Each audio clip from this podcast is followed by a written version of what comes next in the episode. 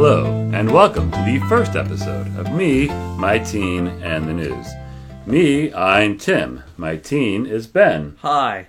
Ben's 14, and we talk about life, what goes on in the modern age versus the olden days when I grew up, and we invariably talk about news, and we wanted to bring our conversations to you. So, first, let's talk a little bit about ourselves. So, I spent 20 plus years working in local news, newspapers and television stations and radio stations, and digital publications. So I have some idea of what's happening in the world and how news gets made. Ben, why don't you tell us a little bit about yourself? Well, my name's Ben. I'm in high school. I like soccer, and that's pretty much it. I mean, you know, it's 2020. I don't do a whole lot. So Ben is 14 and has had a phone since he turned 12 when his mother and I first decided to leave him alone for an hour or two or some period of time at a time. But we didn't have a landline, so it was his big argument for getting a phone. Made sense. What that also did was open the world to him. And how do you get most of your news, Ben? Uh, from the Apple News thingy? That comes right preloaded on the phone. You mean you don't read the newspaper? Nope. Listen to News Talk Radio? Nope. Stay awake and watch the 11 o'clock news on your local channel? Nope. Hmm, those are all the ways I used to get news. So we're going to talk about some of those differences that come with that. But first, we can't talk about the news without talking about the ongoing pandemic and how it's affected all of us. I'm working from home. Ben is doing his school virtually. So, uh, freshman year at a new high school, uh, what's it been like doing school virtually? Well, you know, it's been kind of easy and kind of hard at the same time. It's easy if you know the material because it's not very time consuming because there's no in class instruction. But it can also be pretty hard because if you don't know it, I mean, it takes a while to contact your teacher, and then you have to set up Zoom meetings and all that jazz. So it's a double edged sword in that regard. So, geography, not so bad. Geometry, another story. Yep. Yes. Fortunately, he has me here to pretend to help him. Usually, I just say, uh, "Set up a messy a meeting with your teacher." yep. Uh, it also means that Ben and I spend a lot of time together. Uh, when's the last time you hung out with your friends, Ben? Uh, March of last year. About the same for me. Uh, you know, just because it has been prudent not to hang out. Now, Ben has been playing, did get to play on his high school soccer team with their outdoor practices, and that did help with some of the isolation and getting to know people at your new school. He's nodding his head. Mm-hmm. ben, this is an audio medium, Yeah, so I know, I talking know. is important. Yeah. I mean, high school soccer, that was fun. They're a good group of guys. And, you know, it's just fun to be able to still play soccer. And now it's the winter, and I'm with a select team indoors, but they only practice once a week. And it's been so cold out lately that I can't go outside and practice. Well, that's one big news story that's going on right now. As we speak, we are in a part of the country about to get six to nine inches of snow. Fortunately, it's snow for us and not ice like it is in a lot of other parts of the country. Uh, ben, have you been following the weather news out there? Yeah, a little bit. Apparently, Texas is getting a decent amount of snow, and it's leaving a lot of people without power because they're not equipped to handle it. Yes, and a number of pileups and crashes and just horrible, horrible things that are happening. Uh, I did see that the governor of Texas asked people to stay home, um, and that it's been quite uh, a, a terrible feat across much of the country. This is the polar vortex uh, phenomenon that has brought it down into the country, and I believe it was about four or five years ago there was a similar uh, scenario. Yeah, I think I remember it was, yeah, four or five years ago, as you said, and it, the snow wasn't bad, but the wind chill made it into like the negative 20s or something crazy like that. That's right. Uh, which was um, no fun. No fun. But every time we see news and Twitter and various feeds when there's extreme weather, uh, there's this confusion over climate change and global warming and those terms. What have you been taught in science classes and otherwise about how the climate might be changing and why? Well, climate change is a more broad term because that means the climate's getting more extreme on both ends hotter summers, really cold winters, and global warming's just the hot summer part of that. And but the fact that the glaciers are melting is just drastically changing the climate all over the world, really, at all times. And was that something you were taught in school? Yeah, a little bit. Yeah. Were there people in your school who thought that global warming or climate change wasn't real? I've got people in my class who think the earth is flat, so yeah. So you really have people who, who talk about that? Yep. What other conspiracy kind of things do you hear from classmates? Eh, flat Earth is the big one. Climate change is a hoax. More recently, the Trump won the election. Right. But overall, it's not conspiracy theories that they're getting from the internet. They're getting it from their parents. I see. I did even hear once that uh, there was a trend of people not believing that Helen Keller was real. Had you ever heard that? No. Okay, well, at least not not every conspiracy theory makes it to the grade school and high school level, I suppose.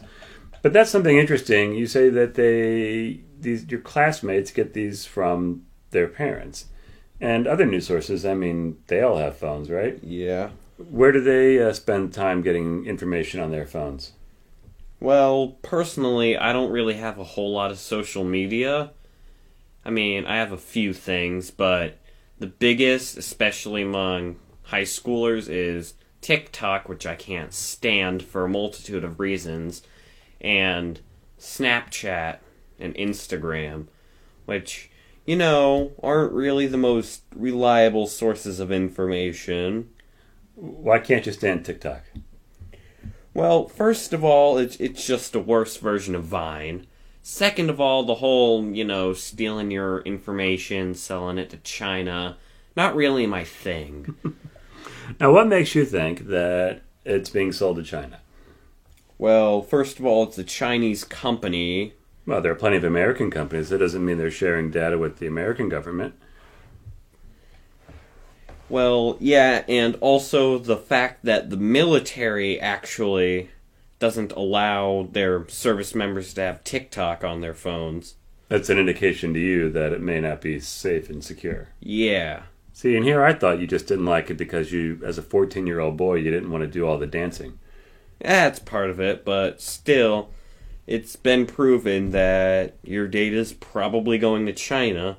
I mean, they have these huge server farms in Singapore which then get transferred over to China.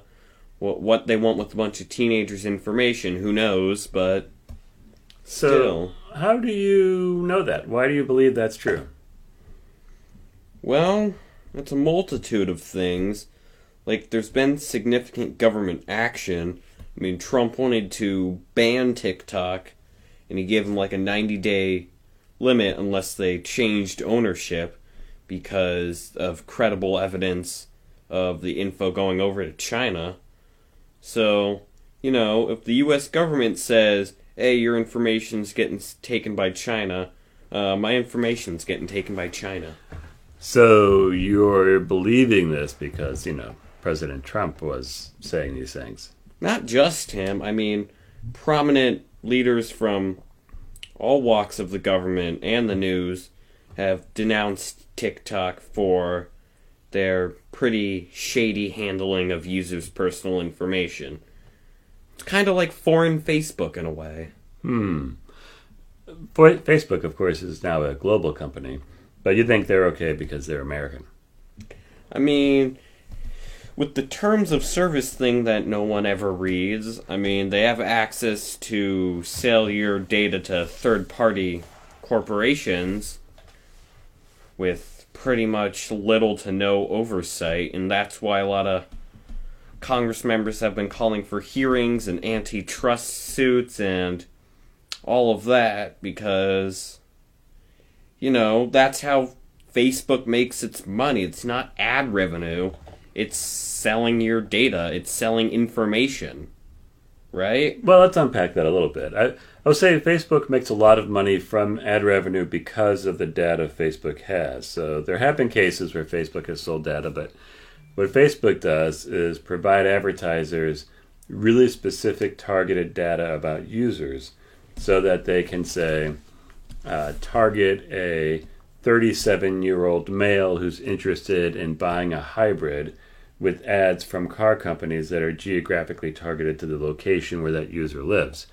So that if I one time, just one time, search the word hybrid for a month, I get ads about hybrids from different companies. Nobody has that kind of power in advertising, which is why Facebook and Google, which does similar things, have become so powerful in generating revenue from advertisers. Of course, my chosen fields and industries television, newspaper, radio they've all suffered uh, in some sense because they don't have that kind of targeting. When you have a broadcast tower, you reach everybody in that geography, and you can't really target down to the individual, though there are some things happening in broadcasts that will allow some of that uh, in future iterations. Uh, but uh, I think it's safe to say when advertising is the driving revenue factor, privacy may not be the number one factor. Yeah, I mean, I've experienced it firsthand with Google because, you know, we're looking at getting a car for me, and so I've been doing a decent amount of research on cars. So, wait, wait, I just want to point out to be clear, we're looking at getting a second car, which eventually will be yours, potentially, if you show you can drive safely a couple of years from now. All right, all right, geez.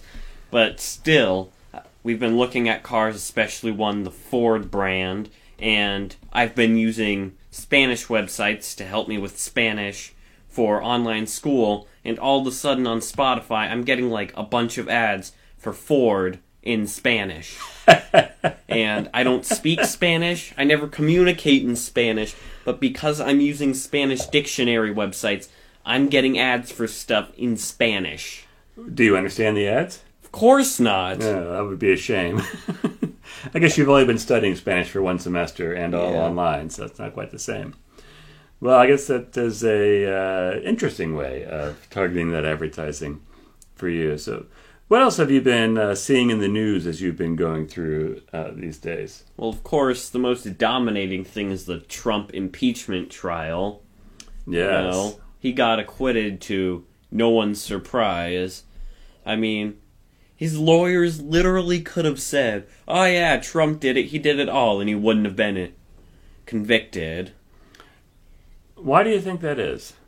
Well, I mean, it's the Republican senators' careers. I mean, like, Trump still holds massive sway over the party, and, you know, in a primary challenge, going against Trump is pretty much the equivalent of a death sentence. Like, the, the most prominent attack at a opponent could air is he voted against Trump. He hates Trump. He hates America. Right? And with that, that could cause them a primary and mean that we end up with candidates who are to one extreme or the other from our two main parties, right? Yeah, and I think no, I believe that if the ballots were secret ballots and we didn't know who cast them, I think there might have been a few more votes because like after the trial Mitch McConnell literally just ripped into Trump as hard as he ever had and but somehow voted to acquit. Mm-hmm. So what you're saying is you believe that there are members of the United States Senate who will believe one thing but vote something else out of political expediency. Yep. Do you think that's new in American politics?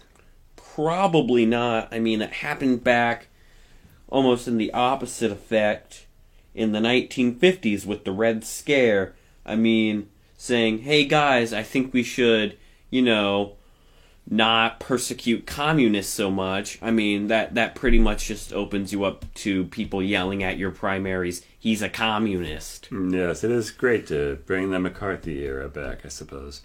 There is something else I should delve into a little bit about how politics happens and how votes happen.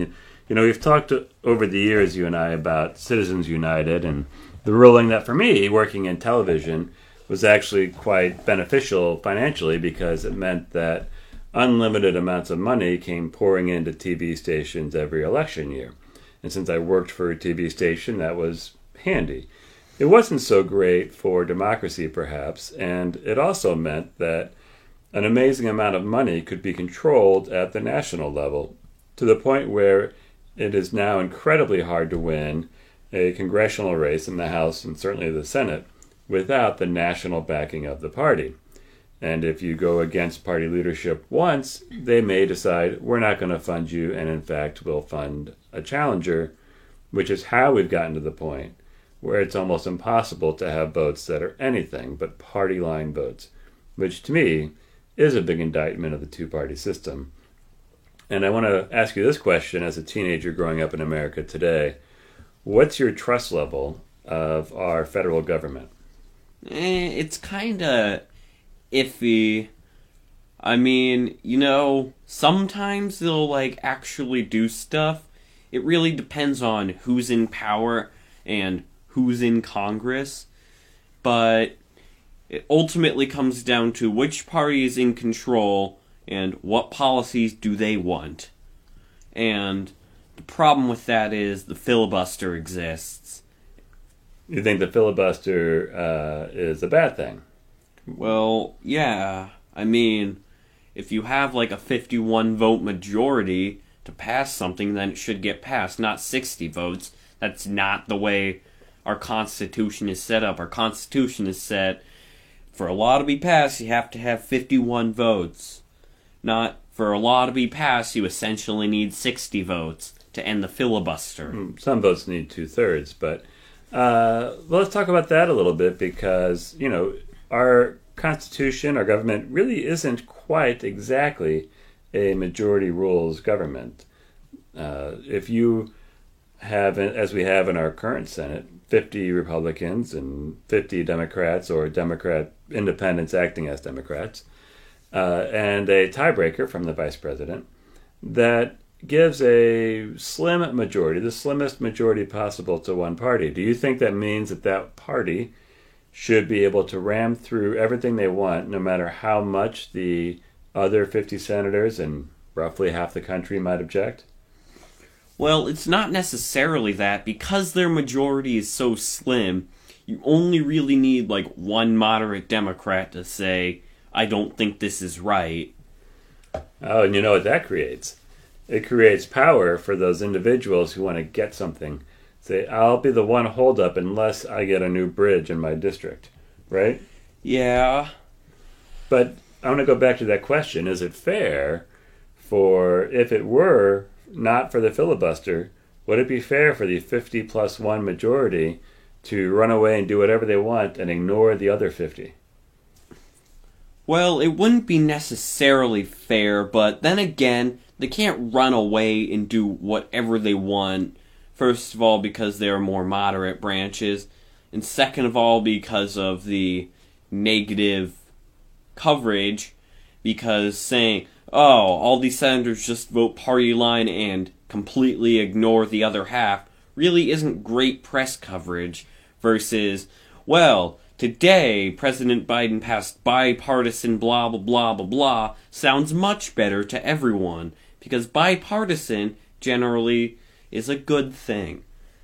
Because both sides have to agree, so it's in the interest of the majority of the country. Uh, but bipartisan is a lot harder.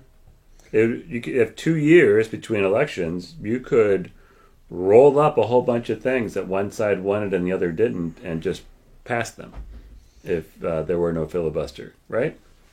Yeah, and but then again, the filibuster, like everything, has two sides of it because it can either be used to make sure that something is bipartisan or to stop a bipartisan effort that is just a few votes shy of being passed.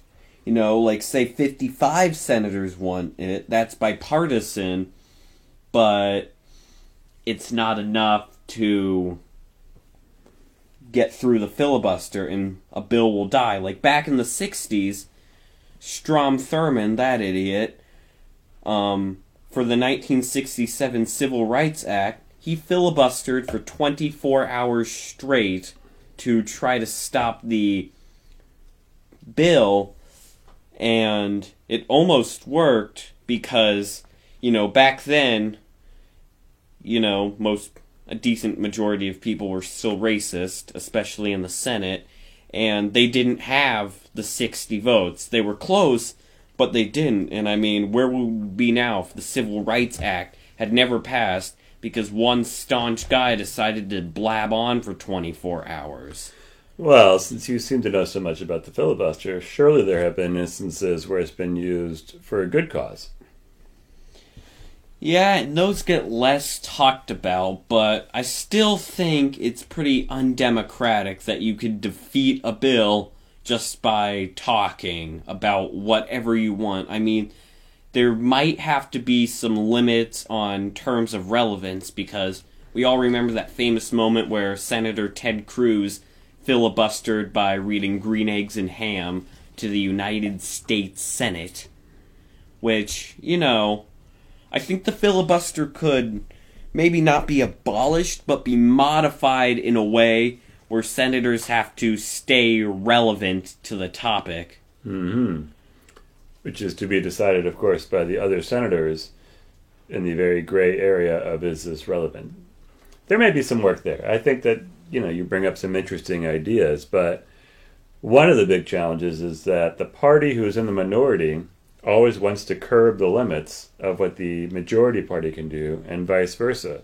So when Republicans had a majority in the Senate, Democrats in the minority were more likely to say, hey, filibusters are an important part of the democratic process. When Democrats are in the majority, Republicans are in the minority, it's the Democrats who are like, hey, that filibuster, we don't like that. Yeah, and I mean, maybe the way they could get rid of the filibuster but still have enough power is to put time limits that are pretty generous for each senator's speech. So maybe you can say that each senator will get, like, I don't know, 45 minutes to an hour to speak. So if there are enough senators in the minority party that are willing to, you know, take the stand and speak, you know, you can't just have one person filibustering for six hours. You gotta have six people filibustering for one hour each. I think that'd be a more fair system. Well, that certainly brings up a lot of potential procedural changes in the Senate that could have a lot of impact. How did you become so interested in national politics and Senate procedures in the first place? Well, you know, it's mostly I just skim through the headlines, and the headlines are really good at grabbing your attention. I mean, like other countries, when they come to America and watch some TV, they're like, I cannot believe how sensationalist your news stories are. Like the headlines. You don't think that there are sensational headlines in other countries? Well, there are, but not to the extent that ours are. And I mean, those headlines have been, especially on the internet, those headlines have been specifically engineered by a team of psychologists to grab the most attention possible.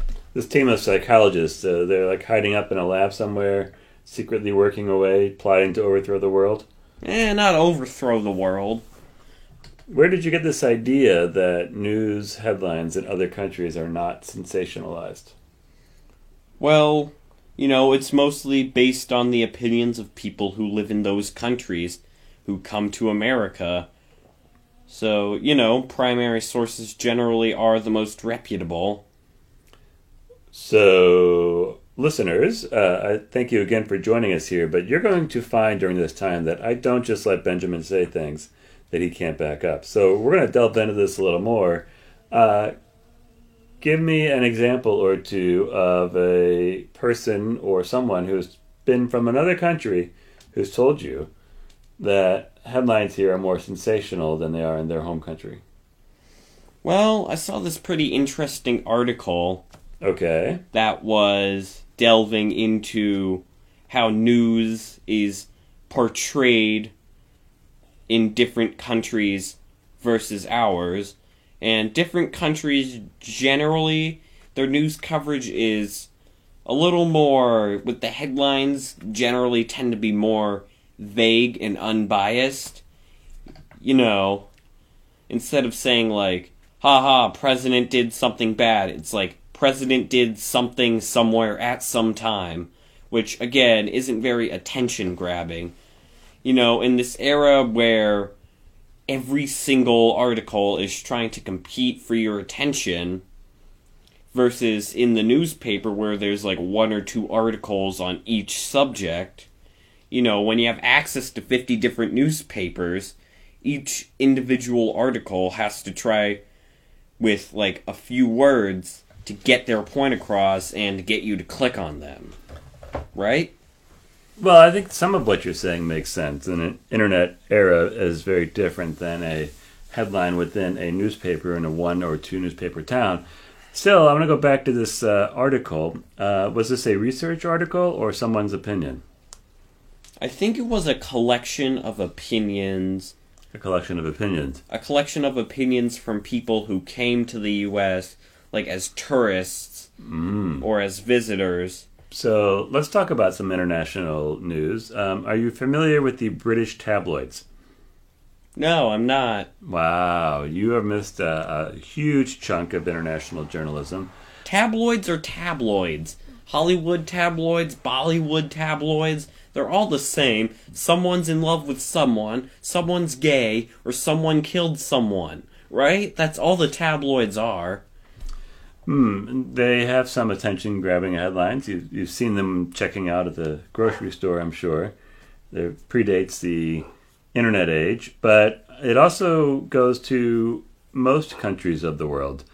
In fact, uh, if we were to talk about countries like India, for example, dealing with a real crisis in news and objective journalism because large sections of the country are coming online for the first time with phones and they are not used to the journalistic rigors that we may have experienced here in the growth of the internet. And they are being sensationalized in their news in perhaps even more of a way than we are here in the US. So we can say the British uh, and India are just two examples of other parts of the world where headlines are indeed geared to be just as sensational as they are in the United States. I would venture to say it's probably actually true in most countries. Well, it always, it really can depend on the size of a country because, say, take a small, like, city state size country. I mean, they only have national news. And we already know that national news tends to be a little more sensationalized and a little more biased than local news, Mm. which is generally really, you know, down to earth, So- covering local issues. You're gonna so Iceland. You're saying by your logic that Iceland has overly biased and sensationalized news. No, I'm saying countries. I'm not saying they're overly biased. I'm saying smaller than Iceland. I'm talking like city state size. I'm talking like. I'm talking like Hong Kong size. Oh, Hong Kong, because there's no political pressures in Hong Kong about what's fact and what's not. Well, Hong Kong size, not Hong Kong. Here, city states, Monaco, San Marino, Andorra. You know, really tiny countries. How much time have you spent studying the journalism in those countries? Well, I actually, for a report in German class, had to do a pretty big paper on the country of Liechtenstein, which is a country of around 70,000 people. So Yeah. it's really tiny. They have a very fancy insignia, as I recall. Yeah, it's a pretty in a way it's kind of like the US. It's a it's a fairly wealthy country. and you can actually rent the country out for a few million dollars a night. The entire country. Yes. Really? Yeah, Snoop Dogg actually tried to rent it, but it got canceled at the last minute. That would have been interesting, but let's get back to the point here. What did you learn about media in Liechtenstein? Well, you know, they it's kind of like trying to blend national and local news into one because when you have a country that's small, national and local news are pretty much one in the same. And it's kind of interesting to see how their national news compared to ours is so much more like local news and so much less biased than ours because mm-hmm. there's such a gap. America's so huge that there's a distinctive line between local news, like how those articles are set up in national news, right? Because mm-hmm. a local news article would be like, hospital will be built soon. National news article would be like, a new hospital will cost taxpayers $30 million. Well, I think maybe this distinction in your head is not quite as real as it is in reality. I will say journalism standards for local media tend to be more pointed towards objectivity. Uh, and whereas national outlets have a tendency to try to speak into a crowded uh, marketplace and therefore trigger themselves on the biases people may have in order to get more attention and passion. Though that happens in local news too. Now, uh, the example you use, local news, yes, would cover the hospital, and certainly most local news operations would cover how much it costs, what it means to that community. National news isn't likely to cover the hospital unless you know there are alligators in it or something along those lines. I know. I was just making an example, and what you're saying is what I've been trying to get across. I don't know if I've been saying it the right way, but national news might not be more biased in terms of content, but in terms of just the sheer headlines, they're a bit more sensational. Mm. So it's not in terms of, you know, left leaning or right leaning it's in terms of sensationalism. Different ways of fighting to a, attract an audience that may not be as loyal as a local news reader or viewer is to a brand that they've been loyal to for 10 or 20 or 30 years or their whole life. Yeah, and I mean, that's exactly what happens is, I mean, you have like, say, in a town, there's like one, maybe two newspapers and you can pick or choose. And I mean, that's really the only competition. There isn't any. While on a national scale, there are hundreds of different media outlets all trying to get your attention. And that's why they naturally have to be a bit more sensational in their headlines. To get your attention. And so, as you come across these, how often do you see an article and even notice which media outlet it's from? Um, you know, a few places you can tell pretty much instantly. Like, for example, MSNBC or Fox News. It's pretty easy to tell because it'll be like, say, for a Fox News article, like, Biden's COVID relief package won't help the majority of Americans, study finds. Or something along those lines. Uh huh. And. And on MSNBC. It'd be Joe Biden's coronavirus relief package is exactly what America needs right now. So, what kind of trust do you have then in, in national media when you see those sorts of differences? Well, I have a lot of trust in the sites that I know aren't going to be opinionated NPR, ABC, CBS. You know, those, I trust those a lot more than I would MSNBC or Fox News. I mean, I hardly ever look at articles from them because I just don't believe them. Even though they're on different sides. And that is something I can say in media research in our local markets that we regularly see that our viewers would want, whether they were Republican, Democrat, Libertarian, Green Party, they don't want media that reflects their personal beliefs. They want someone they know they can trust is telling them the truth. And so they want apolitical news organizations, at least at the local level. And those are the ones that tend to have long term success. And for a future episode, we'll talk about uh, how we weren't always in a one or two newspaper town scenario and what that meant for staking out different political positions among the newspapers. They haven't always been bastions of great journalism, believe it or not. And I think a future one we'll have to save for talking about uh, propaganda news as opposed to simply simply slanted news. So if you were hoping to hear about uh, Newsmax or others, we'll save that for a future episode. All right, well, I think that'll about do it. I'm Ben, and he's Tim, and this is me, my teen, and the news. Good night. Thanks for listening, everybody.